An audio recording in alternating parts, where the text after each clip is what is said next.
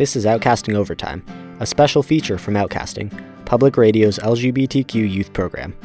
Hi, I'm Drew, a youth participant in Outcasting's main studio in Westchester County, New York. On this edition, I talk with fellow Outcaster Lucas about LGBTQ youth suicide and education, focusing on the tragic story of a nine year old boy who took his own life. On August 23, 2018, Jamel Myles killed himself. He was nine years old and had come out as gay a few days before committing suicide. The first person he came out to was his mom, and she affirmed her love for him. He proceeded to come out to his classmates, who bullied him relentlessly. He committed suicide just four days after coming back to school and telling his classmates that he was gay. This bullying was nothing new. His mother had been in contact with the school's administration in the past about bullying that he had experienced. This all happened in Colorado, a fairly liberal state, and yet the message that the children carry with them is that being gay is inherently bad. Schools and the government do not do nearly enough to make sure that LGBTQ children are accepted and not bullied. A possible reason for this ingrained lack of knowledge about LGBTQ people is media balancing.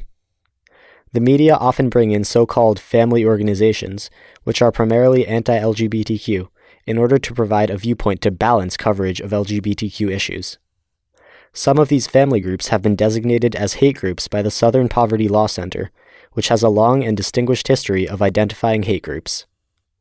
The issue is that these anti LGBTQ groups spread misinformation that has no basis in fact. This balancing is the same as bringing a member of the KKK onto a talk show to oppose a black civil rights activist. They provide no valid viewpoints and only serve to convolute the conversation surrounding LGBTQ people. This can ultimately lead to children being taught that homosexuality is negative if they know what it is at all. On top of that, the message being sent out by influential people is often negative. For example, the office of the president should be a beacon to guide the nation in all affairs, especially ethical ones. But Donald Trump serves as a beacon for all those who hold homophobic beliefs, not only accepting but also encouraging the message that the LGBTQ community is different and should be excluded. His administration has dismantled supports to provide equal health care to LGBTQ people and has opposed supporting LGBTQ students. Education and messaging that being gay is not something negative are necessary for a better tomorrow, but this is not usually taught in schools or at all. Lucas, would you like to tell us about your experience with LGBTQ youth in school? Yes, I would love to.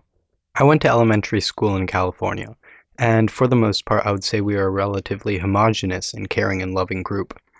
But somewhere through elementary school, there was this one kid that was different. We weren't sure what was different about him, but he was definitely not the same as everyone else. And people started making fun of him and bullying him. And eventually, someone learned the word gay and started calling him the word gay.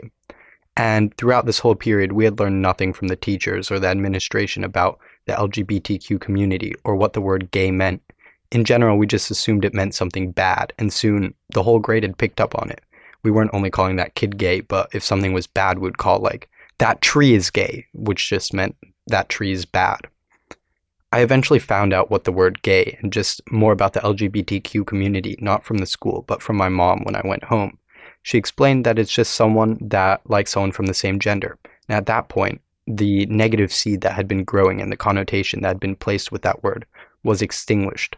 But before that, it seemed like something natural that was just evil. Even after this point, many kids at my school still use this word as something that's negative or evil in this case. And throughout this whole period, the administration never taught us anything. And this all happened in California, which is, of course, also a very liberal state.